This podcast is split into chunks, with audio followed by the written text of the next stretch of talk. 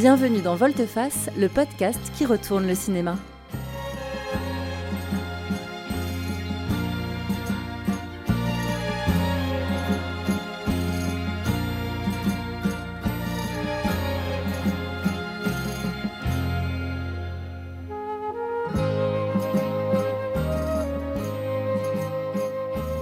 Vous écoutez la saison 3 dédiée à l'intégrale des films de Sam Peckinpah.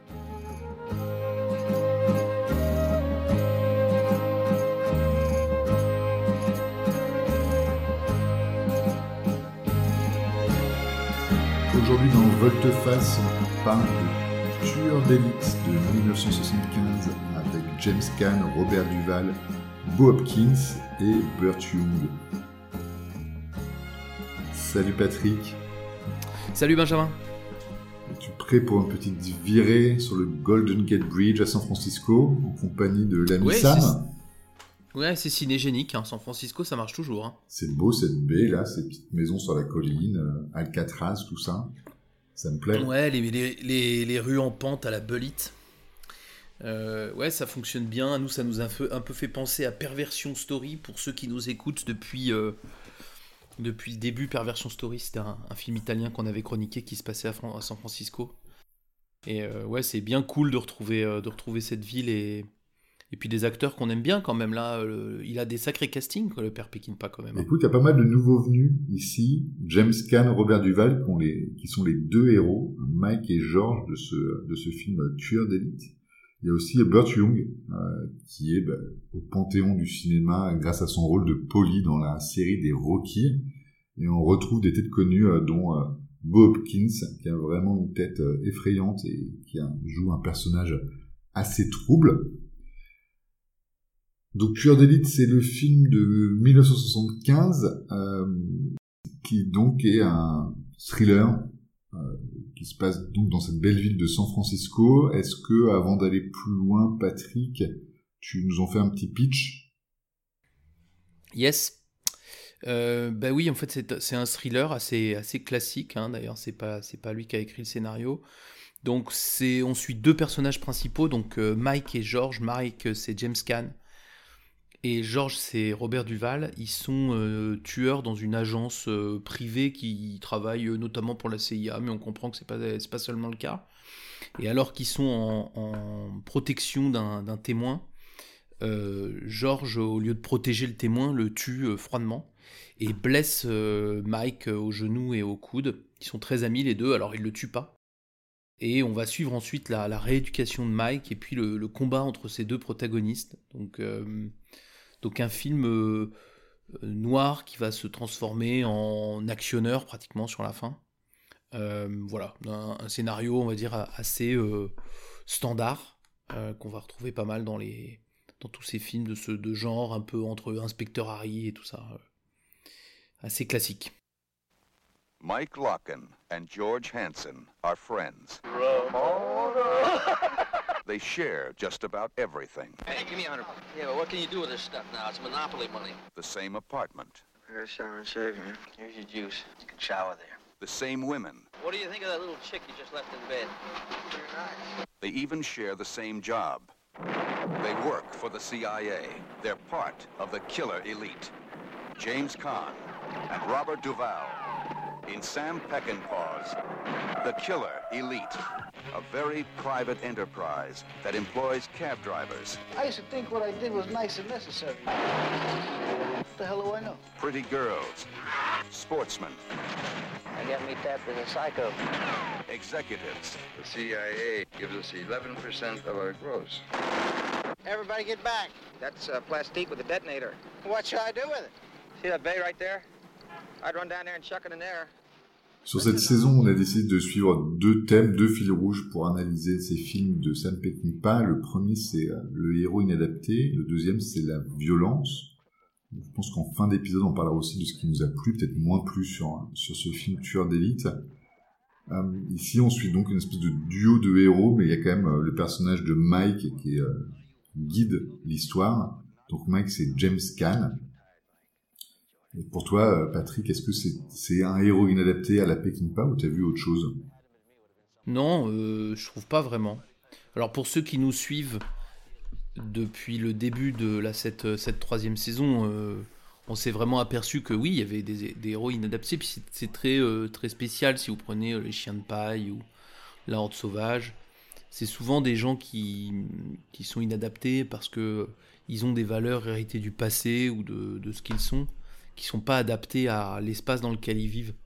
Bon, bah là, en l'occurrence, c'est pas du tout le cas de Mike. hein. Mike, euh, Mike, il est pas, il est, il est dans son temps. C'est un tueur dans un monde de tueurs. euh, c'est pas un vieux tueur. En revanche, euh, son adaptation est un peu particulière, c'est qu'à partir du moment où son pote, ou plutôt son ex-pote, lui démolit le genou et le coude, ben pour un tueur et un homme d'action, ne plus pouvoir courir et tirer, c'est un petit peu chiant. Et donc il est inadapté physiquement, on va dire, à son, à son métier, et il va se battre pour pouvoir se réadapter. Mais c'est pas vraiment ce, que, ce à quoi Pekinpa nous avait euh, habitués. C'est vrai qu'on voit plutôt adapté au monde dans lequel euh, il évolue, il a une copine, il a des amis, il a un boss avec qui il s'entend plutôt bien. Il est compétent. Il est plutôt compétent, et donc c'est vrai que euh, on le voit quand même, il était même quasiment, euh, c'est dans le titre, un tueur d'élite. Ouais. on sent que les deux, là, Mike et George, ils sont potes, mais c'est un peu les deux meilleures euh, gâchettes de leur agence. Et c'est ça qui est intéressant, c'est que Mike, en fait, il est totalement dans son, dans sa vie, et c'est, ça roule pour lui, quoi. Oui, oui, et je te dis, c'est c'est quand il est blessé qu'il est inadapté. Le, film est, drôle, drôlement découpé, c'est-à-dire que quand je, quand je fais le pitch en disant d'abord ils sont copains, ensuite à la fin il se blesse, enfin il se fait, il se fait tirer dessus, il a euh, une rééducation, puis il y a le, com- le- le combat final, c'est vraiment trois tiers, à peu près de la même taille, hein, je dirais intuitivement, j'ai pas regardé les timers, mais non, euh, la rééducation est vraiment longue. Euh, pareil, ouais. l'exposition où ils sont amis est, est vraiment longue. Euh, donc on voit bien qu'il est totalement adapté dans la première partie, il est totalement inadapté dans la deuxième parce qu'il peut pas marcher. Et dans la troisième, on a un peu perdu sa, sa blessure, c'est-à-dire que c'est pas, c'est pas un mec convalescent qu'on voit, c'est un mec qui a récupéré de ses capacités. Et on a un combat qui, qui, qui fait comme si en fait la blessure n'avait jamais eu lieu. Et euh, bah là, tu, bon, ça rend le scénario un peu bancal, hein, tout ça d'ailleurs.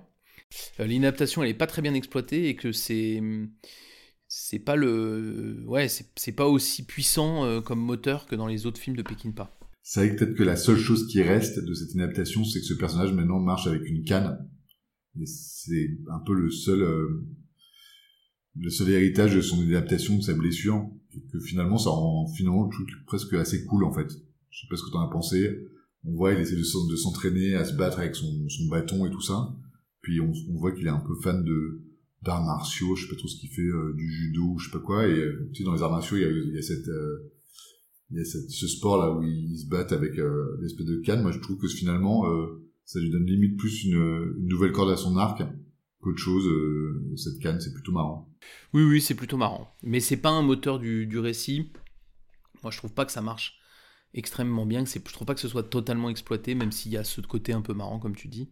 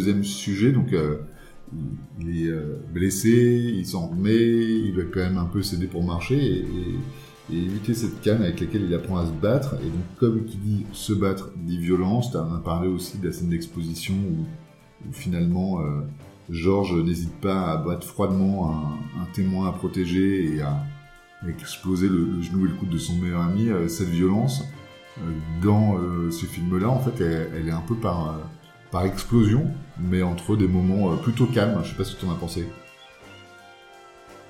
Oui, et puis surtout, alors, il y a beaucoup de violence parce qu'on est dans, un, dans une histoire qui nécessite de la violence, c'est des, c'est des tueurs dans des agences gouvernementales, donc c'est chaud euh, de- d'avoir un film sans violence.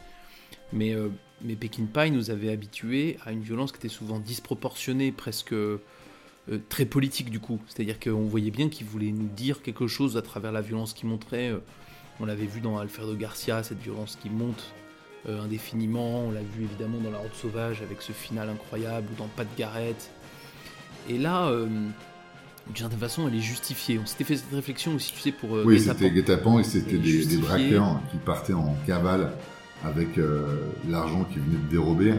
Et bien sûr, leurs anciens complices et la police les poursuivaient à travers les États-Unis jusqu'au Mexique. Et en effet, on se rendait bien compte que quand on était des braqueurs en cavale et qu'on était poursuivis euh, pour récupérer le butin, il pouvait y avoir quelques échanges de coups de feu.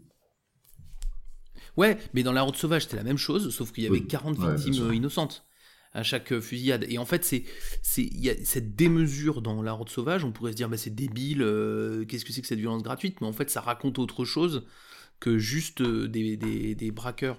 Je trouve que effectivement, Tueur d'élite, il a, il a évidemment de la violence, mais elle est, euh, elle est plus, beaucoup plus classique. Alors, il y a des moments où on retrouve notre, notre Peckinpah, et notamment cette scène où Georges euh, tue le, gars qu'ils sont censés protéger et ensuite tire sur son pote. C'est, ça arrive sans prévenir. Et ouais, il y a une explosion qui te laisse un peu scotch- scotché à ton siège. Mais c'est presque plus une exception parce qu'après Ouais, la scène de fusillade est quand même, est quand même assez réussie. Donc, euh, Elle est cool. Ouais, mais elle est pas Pékin pas à fond, je trouve. Elle est pas. euh, tu, tu vois pas, tu vois pas la moitié, pas- ouais, tu vois pas pas la de moitié de mourir euh, sous les sous les balles perdues, non C'est ça. Ouais, il détruit pas toute la rue. Il y a, voilà, il- c'est un peu la même configuration que la scène de, de gunfight du début de la route sauvage avec les, les différents niveaux, les mecs qui sont en haut, les mecs qui sont en bas. Donc t'as un peu ça. Sauf que dans la route sauvage, ça tue des femmes, des enfants, ça bute tout le monde. euh, et après, les mecs, ils viennent piquer les bottes. Et là, ben écoute, c'est des gunfights. euh, T'as les mêmes dans, dans l'inspecteur Ouais. Harry.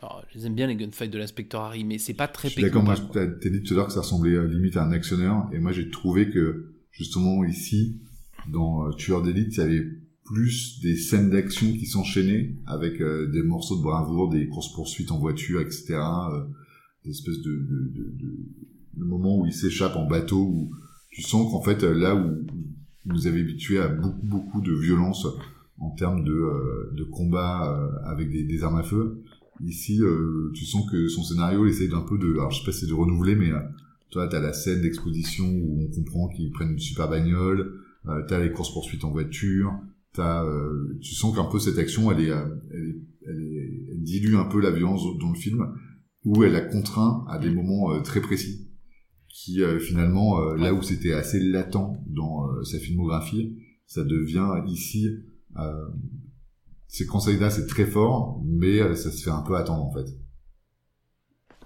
Ouais, alors du coup, bon bah vous avez commencé à comprendre dans notre explication et si on passe à, à la partie où on parle de notre avis sur le film, bah que c'est un film euh, qui est qui est quand même un ton en dessous probablement de la plupart des autres films de Peckinpah.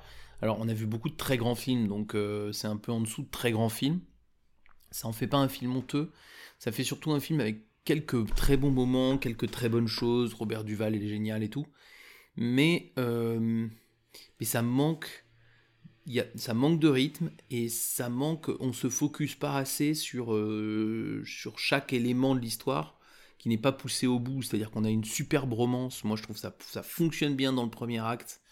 Euh, le, rapprochement, enfin le, voir que Mike et George ils sont amis, ils sont presque presque en couple. hein. Euh, D'ailleurs, ils sont obligés de démentir.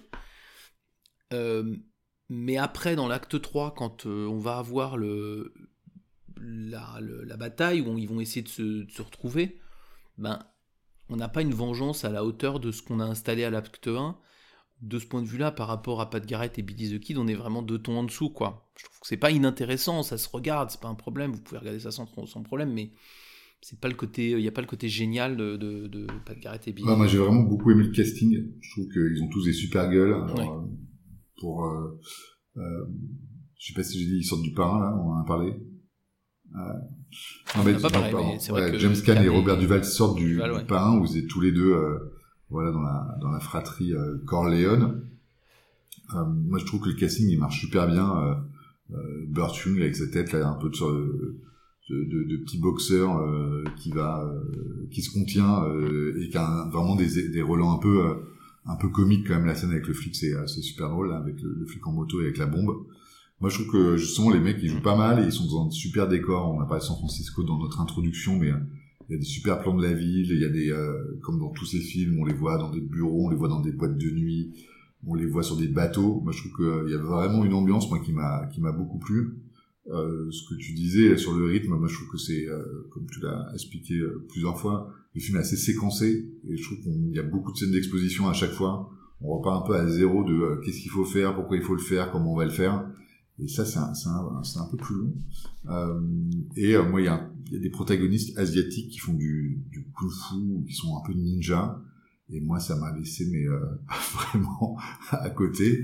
Je trouve que euh, Sam Peckinpah peut être très fort dans pour filmer l'action, la violence. Mais là, j'ai vraiment eu l'impression qu'il y a un producteur qui lui a dit Ok, tout Bruce Lee vient de sortir, va falloir que tu mettes un peu de ninja dans ton, dans ton film.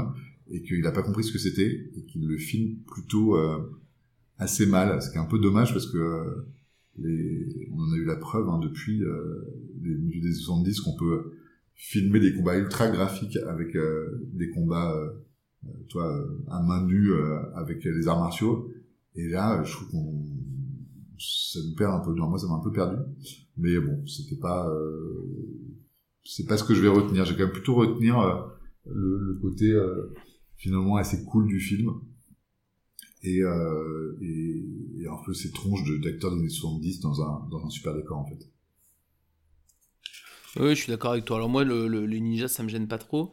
Mais par contre, un peu ce que tu dis sur les ninjas, c'est comme si le producteur avait demandé, c'est que ça fait quand même un peu film de commande.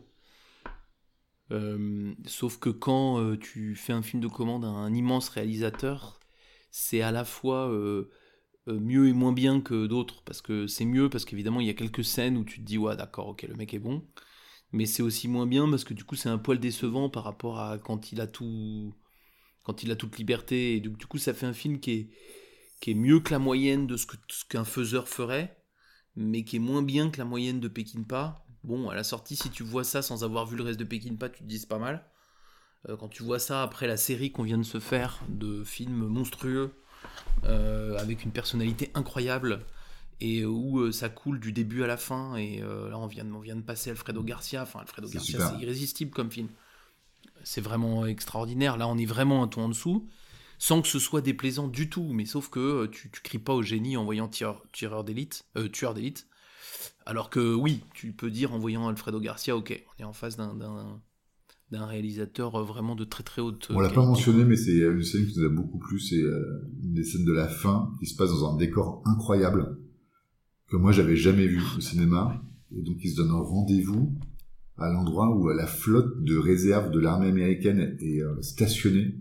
Et en fait, on, ils arrivent en bateau dans un petit voilier, dans qui a l'air pas si petit que ça, mais qui passe à côté de ces énormes bateaux de guerre qui sont rangés Et puis ouais, qui sont qui des sont rangés les uns à côté des autres. centaines de bateaux. et ça donne un espèce d'ambiance de lieu, de espèce de cimetière maritime où euh, c'est ces énormes bateaux qui sont tout gris, qui sont euh, espèce de, de, de falaises qui sont dans l'eau, là, des espèces de murailles de fer euh, derrière lequel il peut y avoir n'importe quel danger qui se cache. Et euh, j'ai tout- rien que pour cette scène, qui est en plus à la fin, on va pouvoir regarder le film jusqu'à la fin. Faut vraiment regarder ce film, ce décor est euh, vraiment superbe, espèce de cimetière de, de bateaux de guerre euh, sous le soleil euh, californien. C'est euh, ouais, c'est vraiment génial. Ouais, très très beau, ça vaut le coup d'œil effectivement. On passe à nos rubriques? Pour cette saison, on a proposé de parler des films sortis la même année que euh, le film du jour, donc Tueur d'élite de 1975. Patrick, quel film sorti cette année-là tu souhaites partager avec nos auditeurs? Bah, écoute, c'est un film dont, dont j'ai déjà euh, parlé une fois, mais je sais plus bien à quelle occasion. Ce mec Et je est vais un en rebelle. reparler parce que je m'en fiche d'en avoir déjà parlé une fois. Euh, ouais, j'en ai rien à foutre de toute façon. Euh, non, je vais, parler- je vais vous reparler de La Traque, euh, film de Serge Leroy français avec Miss Mimsy Farmer, qui est donc un film de qui est donc de 75 et qui est un film de chasse à l'homme, enfin plutôt de chasse à la femme puisque c'est Mimsy Farmer qui est, chassée euh, par Michael Lonsdale et autres euh, dans une espèce de, bois, euh, je sais pas si c'est en Sologne ou, ou je sais pas où. C'est glauque à souhait, c'est tendu à souhait. Alors là, pour le coup, euh, l'intensité scénaristique est dingue. Ce film est ressorti au Chat qui fume il n'y a pas très longtemps. Sautez dessus si c'est encore disponible, c'est vraiment une petite merveille du, cinéma noir français des années 70. Et toi? Alors, je suis pas du tout dans cette direction-là. On parle très peu de comédie musicale dans Volteface. Peut-être que ça change un jour. En effet. Et euh, parce que moi, je suis assez client. Et en 75 est sorti le Rocky Horror Picture Show de Jim Sharman, qui est donc euh, l'adaptation d'une comédie musicale totalement glam rock et qui est assez à l'opposé, je trouve, du film d'aujourd'hui. C'est un film assez farfelu. C'est un film où euh, on parle vraiment de genre. Il y a des travestis. Donc c'est, je sais pas si vous l'avez vu certainement, hein, mais c'est c'est l'histoire d'un couple de d'Américains euh, un peu coince-coince qui se retrouvent euh, pris dans un orage et ils arrivent dans une maison où euh, tous les cette espèce de savants fous, les mecs qui chantent tout le temps euh, et, euh, et Rocky, les, les, les travestis, bon bref, c'est une espèce de, délire où justement euh, l'Amérique puritaine constate de ses yeux toute la, la nouveauté et toute la sève qui vient d'arriver dans, le glam rock.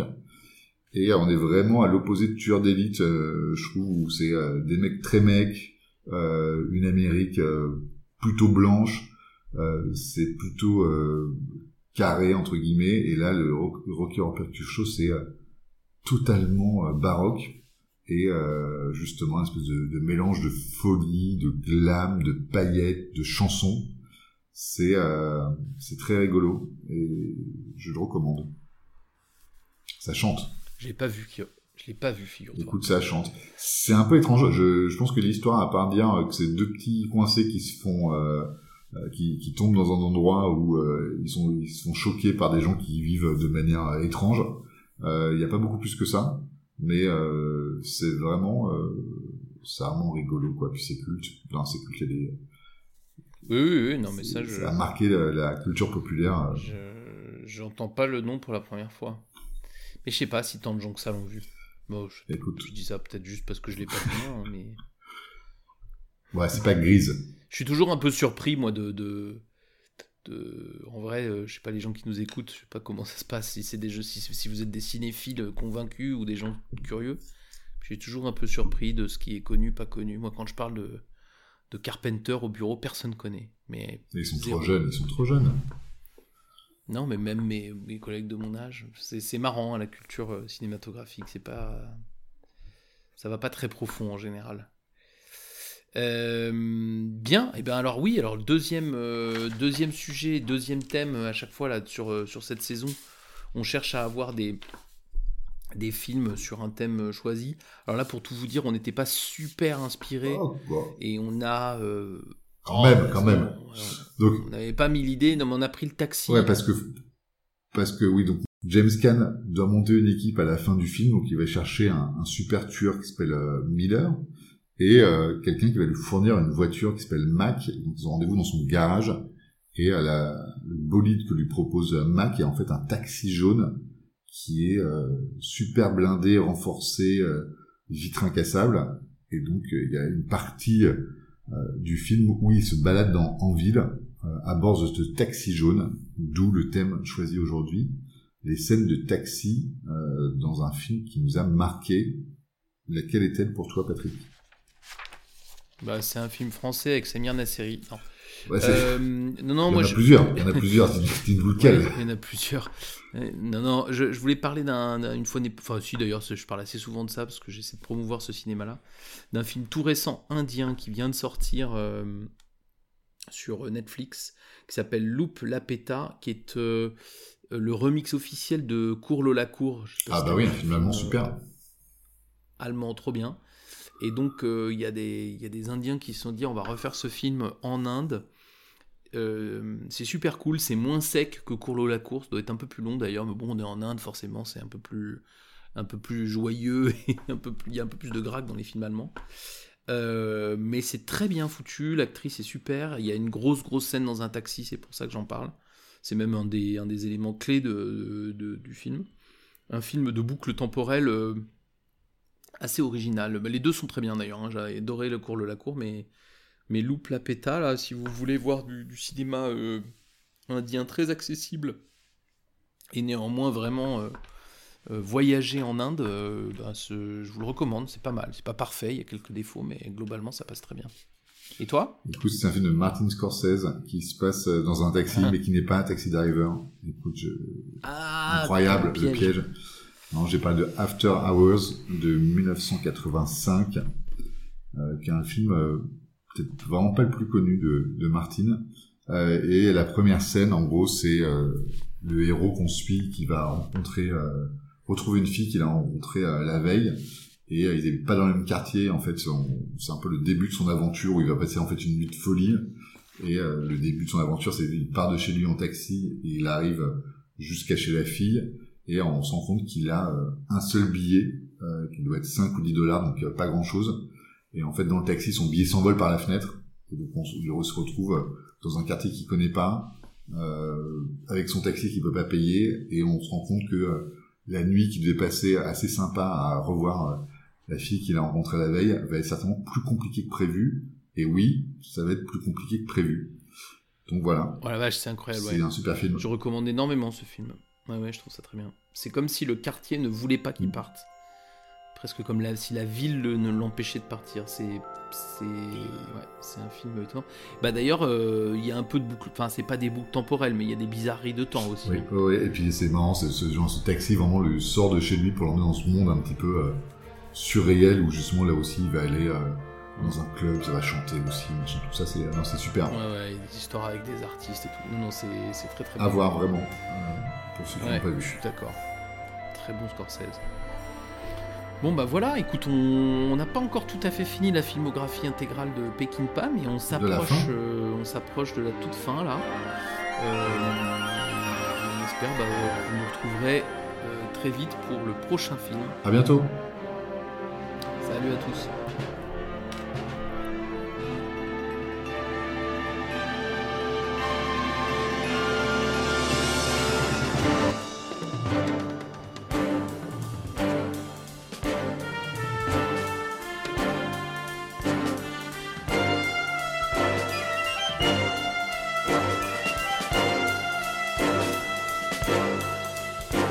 Sam Peckinpah revient dans Volte-Face. Dans le prochain épisode, nous parlerons de Croix de Fer. Soyez prêts